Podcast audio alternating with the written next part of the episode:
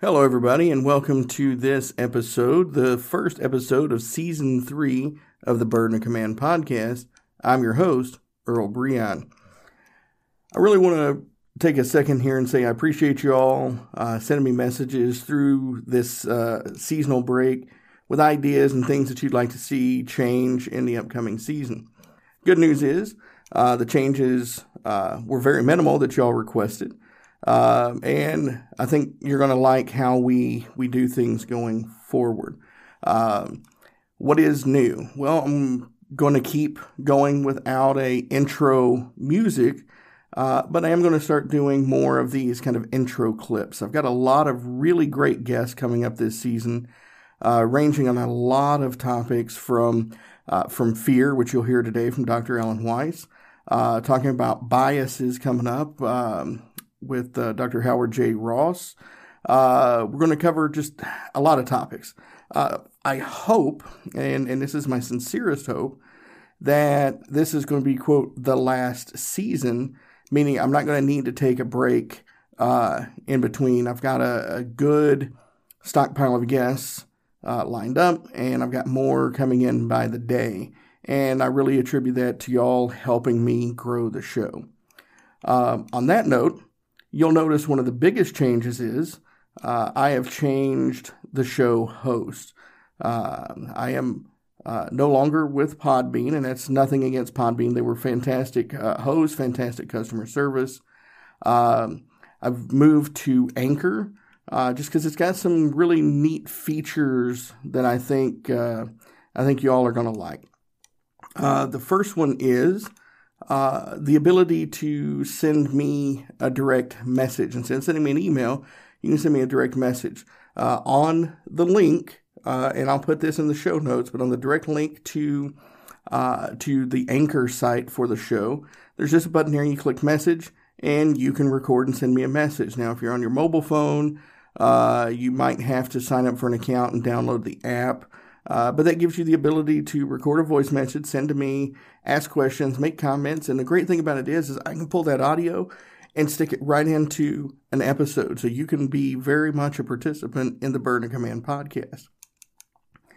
Uh, the other button that I really like, and uh, I, I, do hope y'all uh, make use of, is there's a support button. Now, the support button, uh, it, it, won't let me use it because I'm the person who, quote, owns the show.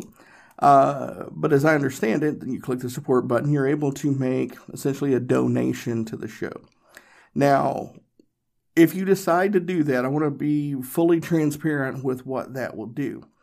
Uh, obviously, some of that money will have to be set aside to pay taxes on said money because it would count as personal income, the way I understand it.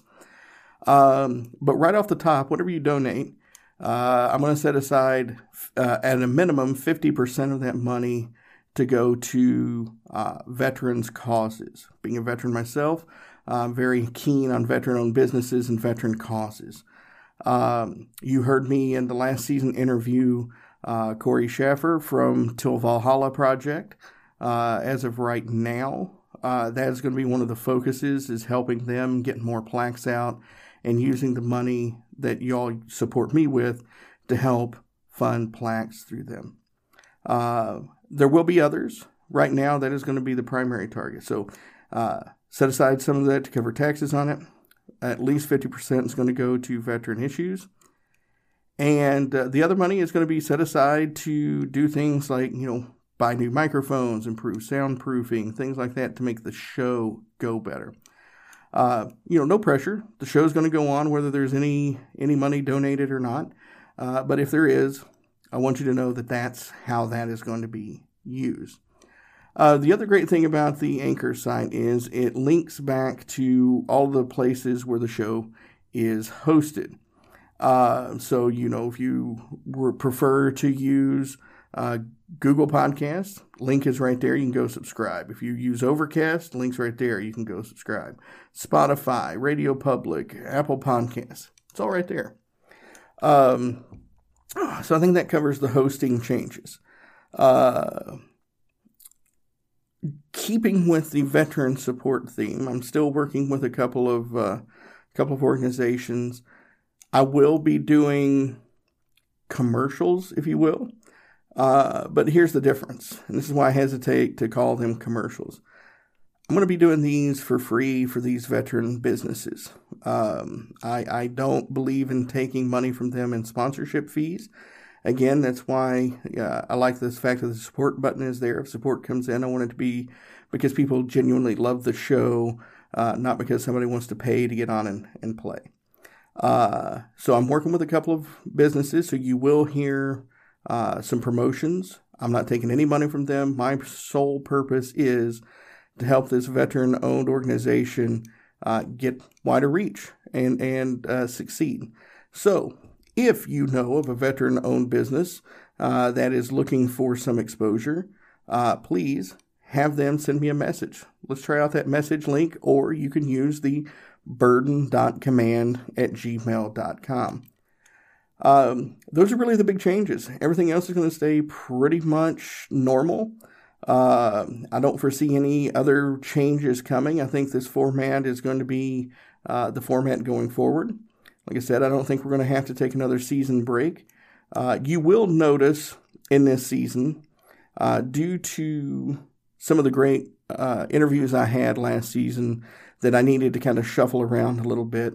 You will notice some of these are uh, are a little, I don't want to say old because they've not been published before, but they were recorded a long time ago. For instance, the interview that's coming up as soon as I'm done talking here with Dr. Alan Weiss is an excellent interview. We recorded it sometime back in February.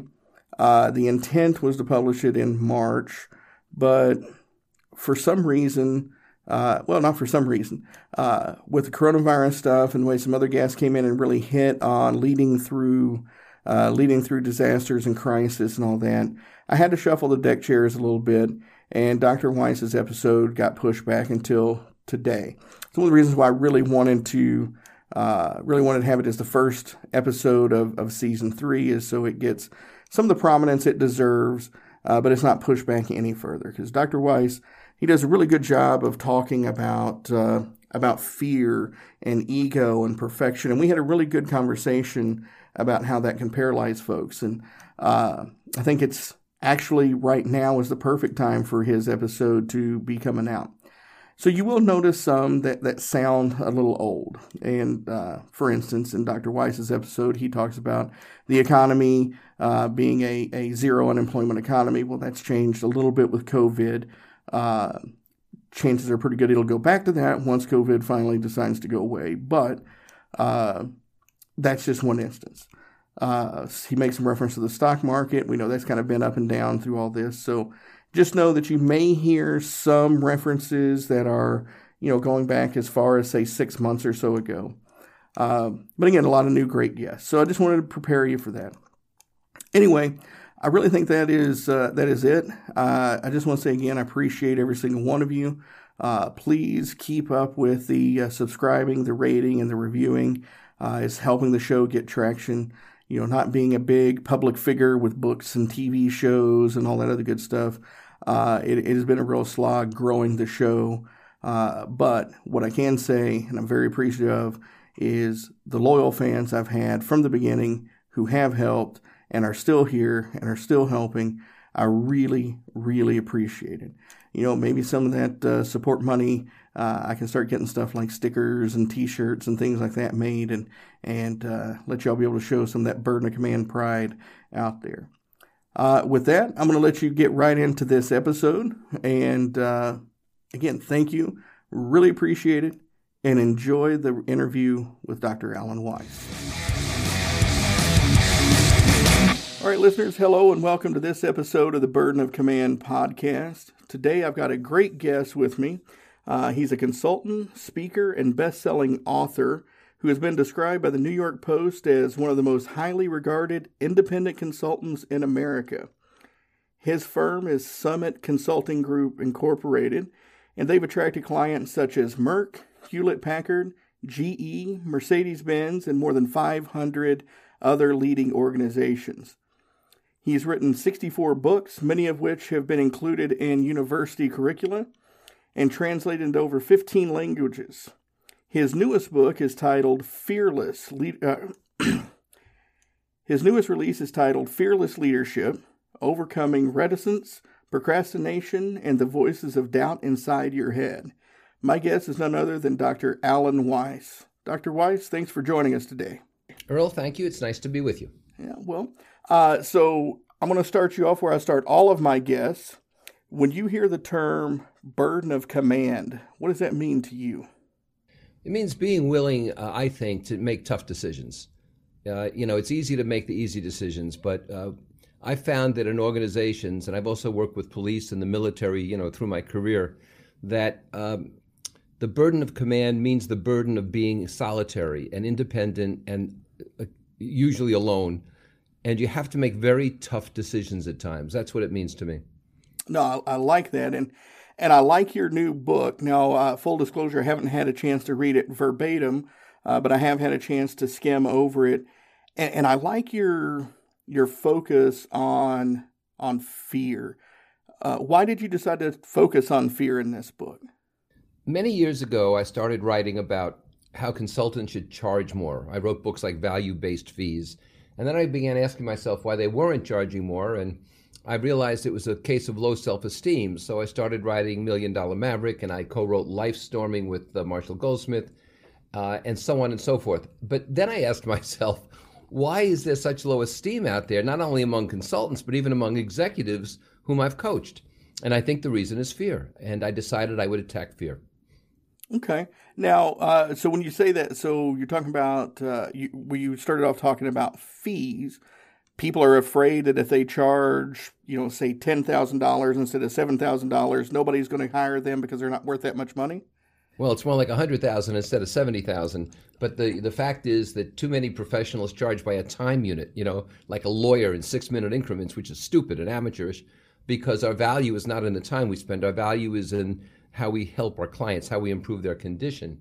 And so uh, I found that uh, people had to have the ability to uh, explain this to their clients, to their prospects, and charge commensurately. Because if you if you solve a major problem in five minutes, you're worth more than if it takes you three months to solve it. I, I like that. And that uh, sounds to me kind of, you talk about real versus fabricated fears. So, what are the difference between real and fabricated fears beyond the obvious? And, and how do those crop up in our daily lives? Well, a real fear is when somebody has a gun or there's a tornado coming down the street or, uh, you know, you've uh, perhaps uh, afraid you, you have the, the new coronavirus or something. Those are real fears. Those are something to fear. Uh, but imagined fears are things like being afraid of public speaking or thinking you have writer's block or being afraid to walk into a buyer's office or to speak up at a meeting. And that's because people are basically protecting their ego. Uh, and they are afraid of their ego being bruised. So instead of being down in the cargo hold of the ship, it's out on the bow taking a beating from the wind and the rain. Well, that, that ego is something else. It'll drive you crazy, won't it? Of course. And, and uh, it's easily repaired but people lead with it, and they're afraid to ask for the simplest things. Uh, they seek perfection uh, so that uh, no one can critique them. However, uh, you and I have never been on a perfect plane or had a perfect meal or watched a perfect movie, and perfection kills excellence. Uh, no, I love that. As as a Marine, uh, that that was one of the things we we talked a lot about the seventy percent solution and not getting paralyzed by the chase for perfection because a it's unattainable and B, if you ever get close to it, well, you've already moved past the point where making a decision can really change things, anyways. Now, the other thing we would always say, you know, is is fear, uh, or excuse me, courage isn't an absence of fear; it's embracing the fear and continuing to operate anyway. You think that holds up the same in uh, uh in in the business world? I think it's true. I would amend it to say that uh, it's not always fear that we're feeling. What we're feeling sometimes is anticipation or we're feeling uncertainty, or we don't know how to look at ambiguity, and we translate that into fear. But these are rather normal human emotions. It's okay to be uncertain, it's okay to be undecided, but there's nothing to fear about that. Uh, it's a large part of everybody's day. And, and, you know, in over 30 years in this business, what I've seen is that the very best leaders are the leaders who are comfortable with ambiguity. Well, yeah, I mean, that was, uh, you know, uh, was one of the most decisive, if you will, uh, generals in World War II was was Patton, but he was perfectly comfortable with ambiguity. I mean, he even had the famous quote, you know, don't tell your people what to do, tell them what needs to be done, and let them impress you with their brilliance. And that takes a level of courage in and of itself because, you know, I mean, there's a lot of room in interpretation there when you let a bunch of uh, bored privates and uh, corporals do their own thing with a lack of word by word guidance. Listen, every great military leader has been comfortable with ambiguity, from Hannibal crossing the Alps to Grant, uh, keep pointing, who kept pointing his army south. Mm-hmm. Uh, and you have to be comfortable with the uncertainty because no matter how good your plan is, uh, you know, 12 hours later, something has ruined it. Right. And right. so you might as well go ahead and get something done.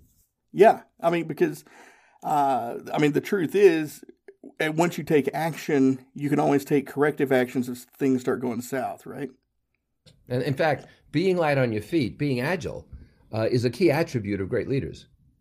Other than the ego piece, where do humans learn these fears from? Where do they kind of crop up? Well, there are overt and covert fears, and the covert fears, that is the, the unrecognized fears, the unknown fears, they're, they're scaring you, but you can't really articulate them. Uh, they come from nurturing. They come from things your parents told you. You know, you'll never amount to anything. They come from things your siblings told you or how you grew up. And a lot of them require a therapeutic intervention uh, because they're not easily to, they're not easy to isolate. And that's okay. I'm a great believer in therapy, and I, I think that uh, we need to look into that when there's something holding us back, making us afraid we can't articulate. But the overt fears are things we can articulate, and we develop phobias about them. You know, 99.9% of the spiders in the world can't hurt you. Yet people dread spiders because they've seen a tarantula or or a black widow. Even a tarantula won't really hurt you uh, if you don't bother it. Uh, 95% of the people in the world uh, probably hate snakes. They can't stand snakes. These are phobias. But 90% of the snakes are harmless. And so uh, we develop these uh, ridiculous, irrational fears that we never let go of. And consequently, we never question them. So they stay with us, and though we recognize them, we haven't questioned their validity. Oh, well, I mean, you, you hit on it. Uh, spiders is my thing, and, and, I know where my fear of spiders came from. I remember being a young kid, sitting in my uh, sitting in my room, and I see this shadow on the floor, I'm like, what is this shadow? And it kept like moving and catching my eye. And finally, I look up and the light to be right over my head. And I look up and like dangling maybe six inches in front of my face was this big like wolf spider kind of thing. And it scared, I was eight, nine years old, scared the living daylights out of me. And ever since then, I've been scared of it. But it's funny you mentioned tarantulas. I lived in Albuquerque, New Mexico for a while. And what I noticed was tarantulas actually didn't bother me. Like I could see them, I knew they were there and I kind of realized my fear wasn't necessarily the spider, it was not knowing that something was there.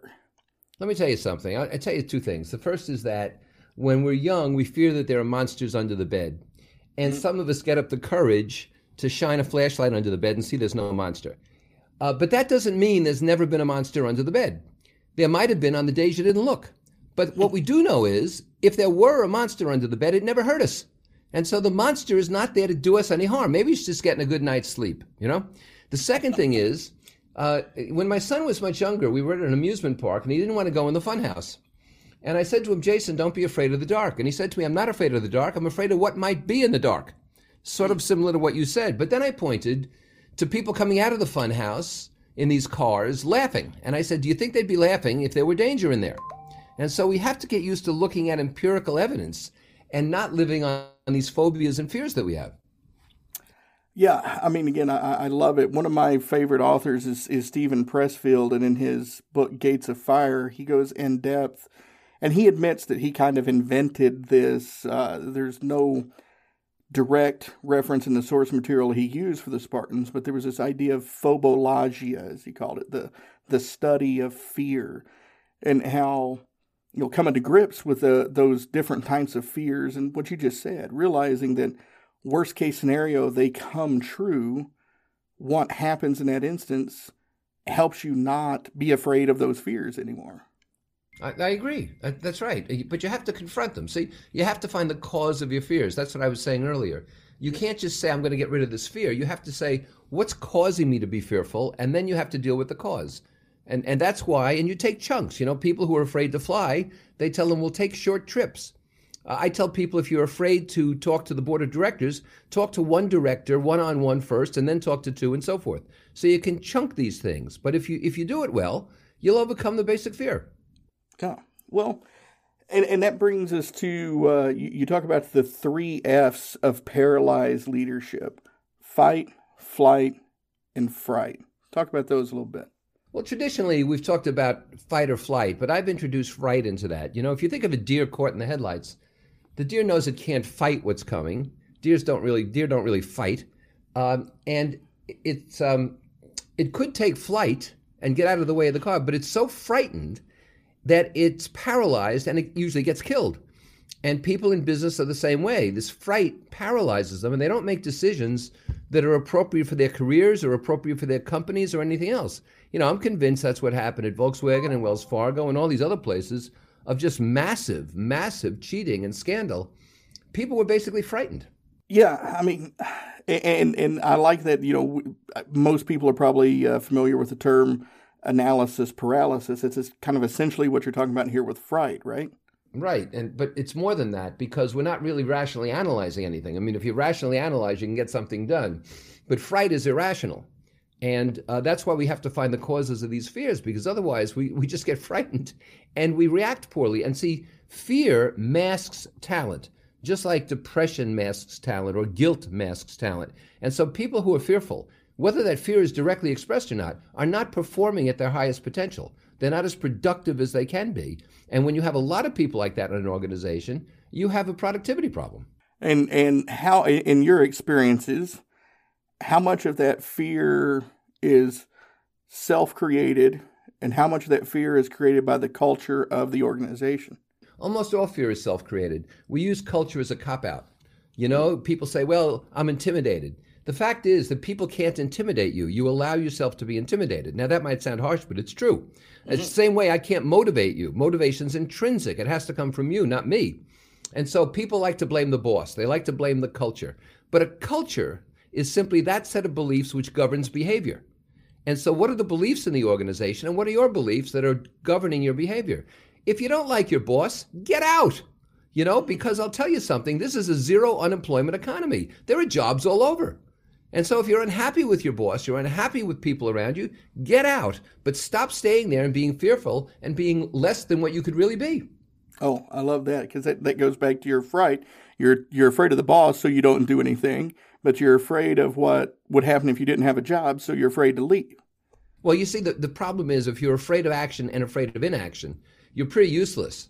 And if you look at procrastination, procrastination is a manifestation of fear. And what happens is people who procrastinate are less afraid of being critiqued for taking so long than they are of actually doing something and being critiqued for having done it wrong. And that's why people procrastinate. It's a question of what they're more afraid of. Yeah, well, I mean, uh, so this is interesting. Like, like I, I, uh, I like I said, I, have skimmed the book, uh, but I, I like where you're going with fear, and I think most people are probably asking themselves right now, with okay, you you mentioned how can I how can I deal with you know fear of flying or fear fear of spiders or those those kind of biggies. But in what we're just talking about here now, what does a person have to do? What process do they need to go through to be able to come to grips with one or two of those fears and get out of the inaction mode into an action mode?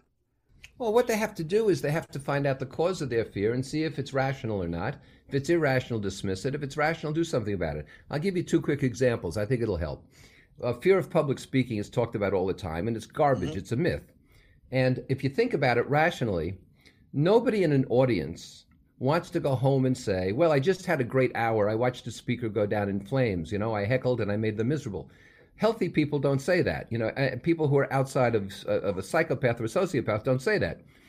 But so why get up there and say, Oh my God, oh my God, I'm so worried about this? Because the audience is with you. The audience wants a success. So that's the rational approach to that. Now, I'm going to tell you a different story, which is just as powerful. I was coaching a guy who said to me, My problem is I get so nervous when I first walk out on the stage, the first 10 minutes, that I perspire so much. I only wear dark blue shirts and dark blue suits because you can't see the perspiration.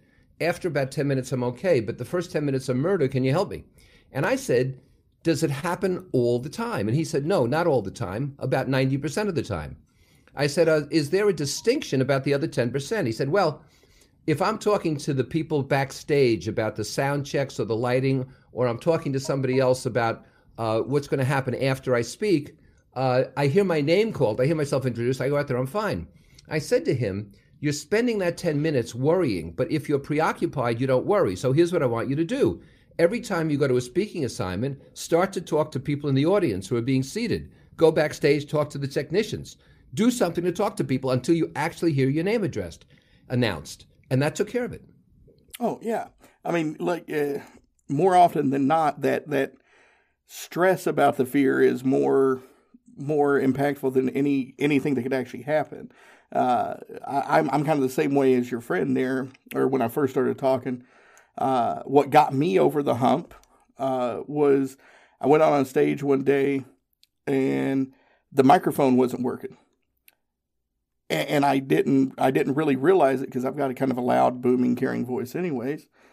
And when I got through, then somebody told me the mic wasn't working. And it was just this mental thing about, hey, I got through that with a malfunction and it still went well. If everything's working fine, I got nothing to worry about. So for me, it took something actually going wrong and overcoming it for that kind of nervousness to go away because I was worrying about what could go wrong. Well, see, my point is that you, you were lucky that this happened that way. But my point is, we shouldn't allow these things to continue. We should take action to stop them. So, um, you, you have something else in your book that you talk about about when fear manifests itself even when you think you aren't afraid? How do we fool ourselves into feeling that we're not afraid if fear is present? What happens is that uh, we believe that we're acting normally, but our normal really involves fear. So, for example, I was working in a very large pharmaceutical company, and uh, four or five of the really top lieutenants in the company were afraid to go to the CEO and present something because the CEO is very bright, very powerful, and had a very, very quick temper. Now, they didn't admit they were afraid. What they were saying is, we have to structure this in such a way that it's acceptable. We have to be careful to anticipate objections. Uh, we have to make sure that we hold our ground and so forth. But it was really a question of fear. Now, I knew the CEO, and I knew if you delivered a logical, scientific type argument to him, he was a physician uh, uh originally, that he would listen. Uh, but if you delivered something that was just an opinion off the top of your head, he'd become short tempered. So this is a very rational situation, and you adjust to the person you want to influence. They didn't admit they were afraid, but they were, and it impacted their performance. Mm. Well, what I like about that is it goes into some of the things that, that we talk about, uh, you know, in Marine Corps leadership was know yourself and seek self improvement, and know your team and look out for their welfare. And we always extend that to the leader too. It sounds to me like in this instance, you knew what type of person this CEO was and what made them tick, and it was that lack of information from the employee that made it such a fearful situation. I don't think it was a lack of information. It was a lack of the correct analysis. You know, mm-hmm. I, I, don't believe anyone is damaged unless they prove it to me. So I never walk into a client or a customer or a meeting and assume people are damaged. You have to prove to me you're damaged. Uh, but I assume everyone is healthy, and I treat people as rational, healthy beings. What is the threshold effect? The threshold effect occurs when our belief system, no matter what it is, is overwhelmed by normative pressure. I'll tell you what that means. You're an upstanding citizen, you lead a good life, but you're in the middle of a riot, and people are stealing things from a store, and you suddenly find that you're in the store taking something too. It's the normative pressure of your peers that has overcome your own belief system, which is it's wrong to steal. Uh, you, I know you're familiar with uh, uh, brave soldiers who get up and run because everybody around them is running. And the normative pressure overcomes their own ability to say, I need to stay here and defend this position. And conversely, we know of soldiers who stay and defend positions even though they would like to run because everyone around them is. So the threshold effect occurs when the normative pressure overcomes your own belief system. So it's sort of like some of those experiments you you uh, you hear about where you know you get on a uh, get on an elevator and everybody's facing the back of the elevator, so eventually you turn and face the back. We're really influenced by everybody else around us. That's correct, and, uh, and normative pressure can be innocent, as the example you just described, or it can be very very deliberate. You know, I, I started my career in prudential insurance and they used to come around and say, uh, Do you want to be the only one who prevents us from hitting our uh, quota for the blood drive? And you'd say to yourself, Well, gee, I don't want to be the only holdout." Well, they said the same thing to everybody, and they used it as a manipulative technique. and and that's what normative pressure can do too if it's not uh, if it's not used honestly. Yeah, well, I mean, yeah, you, when you said that, it just hit me. That's that's uh, if you look at Kotter's eight-step change model, that's the first one is kind of create a an impetus for change, and a lot of times that impetus for change is fear-based, right? Right, and it shouldn't be because people believe that to sell you should find a pain point and people believe that you can get people to change if they fear something. It's all temporary it's all short-lived. You know people change because of what's in their best interest and what you have to do is reach out and determine what the other person's best interest is. I mean really that's the basis of a sale. You find out what the customer will benefit from and then you convince the customer that you have it well yeah i mean that makes perfect sense so when you put it that way because maybe that's the reason we have such a problem with change as a race uh, of people is we start change from a fear-based proposition. But essentially there's change every day you know? Every day brings changes and we get used to them. We, we deal with them. And, and again if you if you look at the empirical reality if you look at the evidence we go we get into traffic jams we didn't anticipate and we find another route uh, the weather turns against us and we have a plan B for our activity. We go inside and we change the date. Change happens every day, and most of us successfully deal with it on that basis. Well, let me ask you this question. Uh, in your experience, how often is somebody's worst case scenario the way things actually play out? Less than 1% of the time. People are catastrophists. And I often ask people today, are you Paul Revere or Chicken Little? You know, the, the market's going crazy. Now, as we're talking, the market is suffering a very bad day today, but the market's still at stratospheric heights. And uh, people can't wait to say, oh, it can't last, it can't last. People said a year ago that Apple had seen its best days, that the iPhone demand was down and uh, the stock's going to tank and you should get out of it. Well, Apple went up about 100% last year. 100%. Uh, because people are catastrophists. They assume the worst. They don't look at the real evidence. And the real evidence is that Apple has an extraordinary brand. iPhone use is very big. Their business in the in apps is very big, and people look for the next big breakthrough to come from Apple, and that's the reality. Yeah, no, it's it's it's crazy because this is the thing that I, I run into a lot working with leaders that you know they want to do this, they want to do that, but they're always afraid of doing. They're always afraid of doing the right thing for fear of the thing that could happen. You know, for instance, uh, you know, I'll give you an example. I was working with a leader who had a, a uh, I won't say an environment, but they had an issue of bullying and harassment in their organization. Well, they had all these things that they wanted to do, but they were afraid to do any of them because of the potential legal repercussions. Where the, the staff is begging, do something about this. Now, I get that there's some ownership from the staff of being able to take care of this of themselves. But I just saw this leader who was too afraid to take action. I guess we're back to fright again because of what could happen if they just fired this person, right? They get hit with a wrongful termination suit or whatever.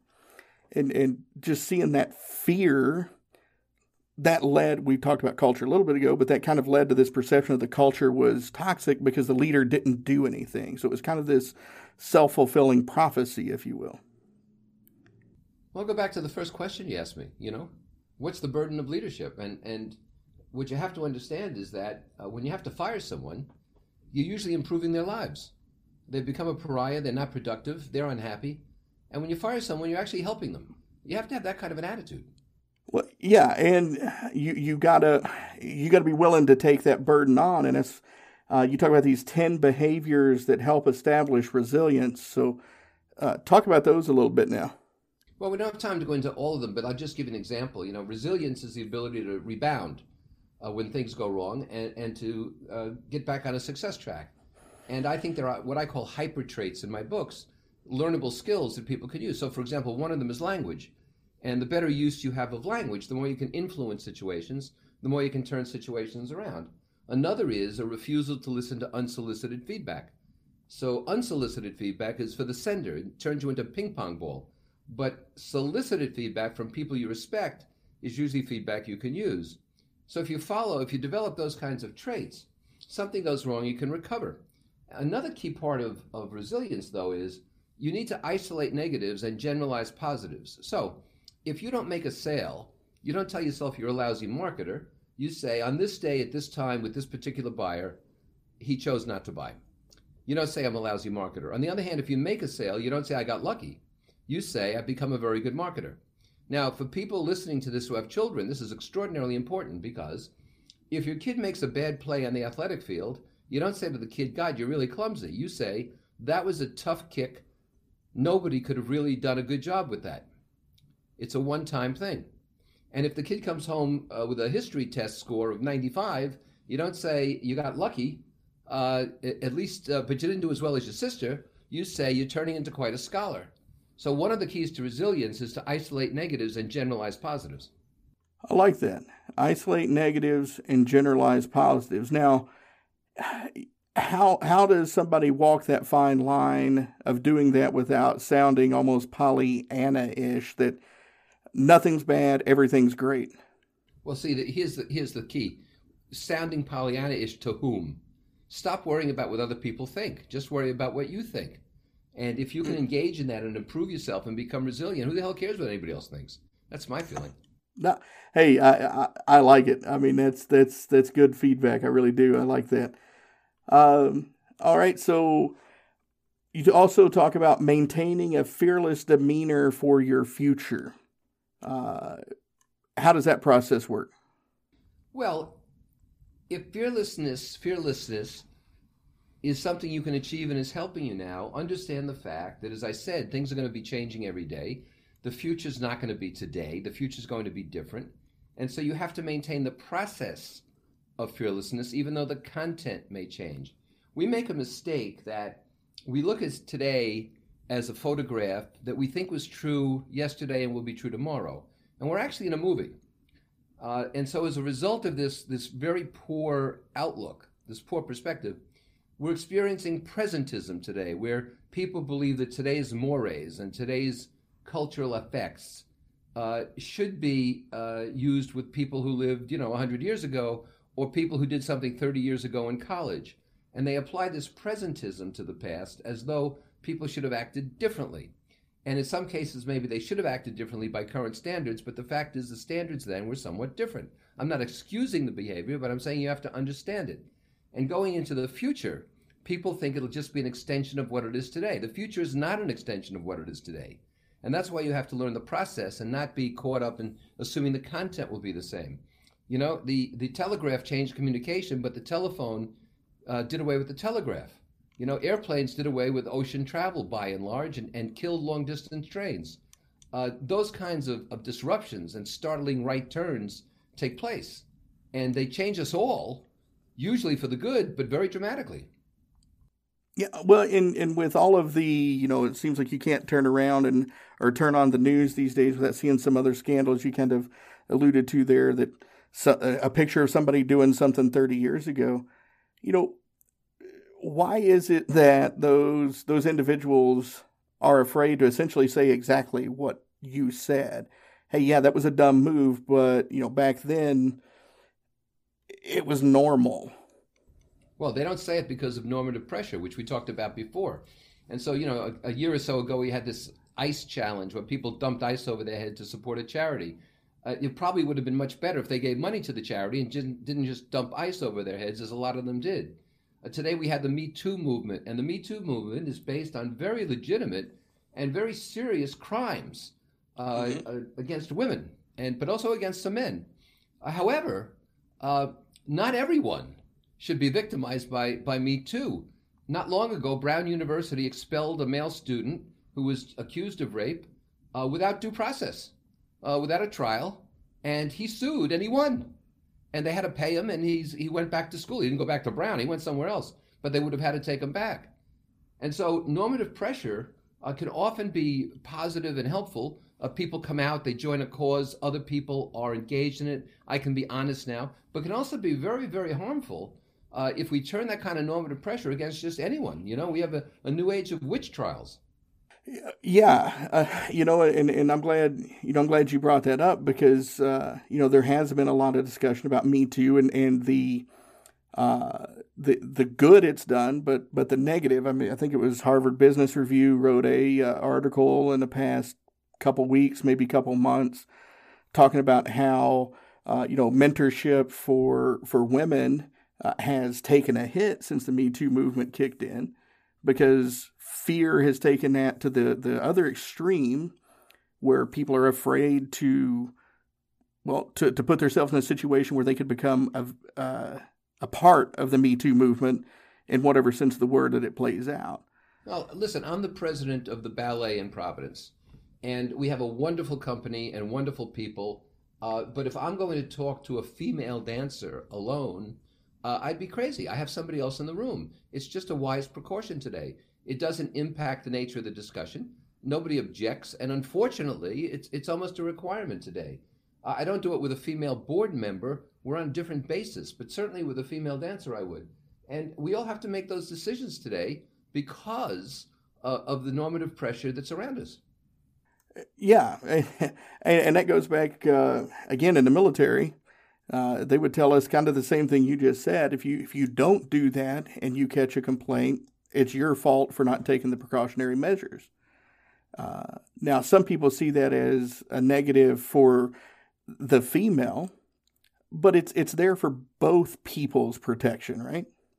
Well, I think what's often happened in the military is that um, a crime has been committed, a massacre, an you know an inappropriate action, a murder uh, and other people have either joined in or they've joined in the cone of silence.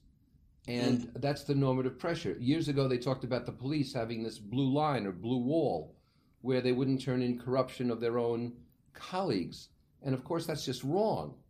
And we've overcome that to some extent, but not completely.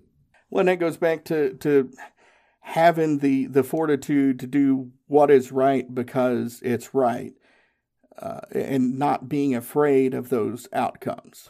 Well, that's right. That's fearlessness. You're exactly right. All right. Well, you know, I mean, I think uh, we, we've done a really good job of hitting on, on all the cylinders, I believe. So uh, let me ask you the question that, that I always like to ask as we start moving towards closeout. Is there anything that we didn't cover that you would like to hit on? Well, I, I think you did a fine job, Earl. I would just say this sort of in summary, and that is that fearlessness has to come from within. You don't sit in a fearlessness class. You can be coached. I've certainly coached people in it, uh, but it has to be a habit. It has to be a way of life. And you have to ask yourself, what's the worst case here? And the worst case is usually not nearly as bad as you fear. That that's powerful. I, I love you know again I love that. Uh, and and you know that doesn't mean that you go through life being reckless and not caring about the impact you have on other people. You certainly have to weigh that in the equation, but you also have to weigh your self interests and, and the things that matter to you, right? Well, Alan, I really appreciate you joining us. Again, uh, listeners, his book, Fearless Leadership Overcoming Reticence, Procrastination, and the Voices of Doubt Inside Your Head uh, I'll have a link to that on the show notes for this show. Uh, I'll have a link to Dr. Weiss's uh, website. If they want to get a hold of you, work with you, anything like that, is there a good way to get a hold of you, or is it just on the website? Best thing is to go to the website, alanweiss.com, where there are hundreds of free articles and audio and video, and you can sign up for all of my free newsletters as well. Outstanding. Well, again, thank you very much for spending the time with us. I really appreciate it. It was uh, very insightful, and, and I hope uh, my listeners walk away from this with a newfound respect for fear and all that it entails. Thanks, Earl. I appreciate you having me on. Yeah. And listeners, thank you for joining us in this conversation. As always, if you have any feedback for me, uh, burden.command at gmail.com. Make sure you get on there and uh, like, share, review the show, uh, help it get the visibility that it deserves for great guests like Dr. Weiss here.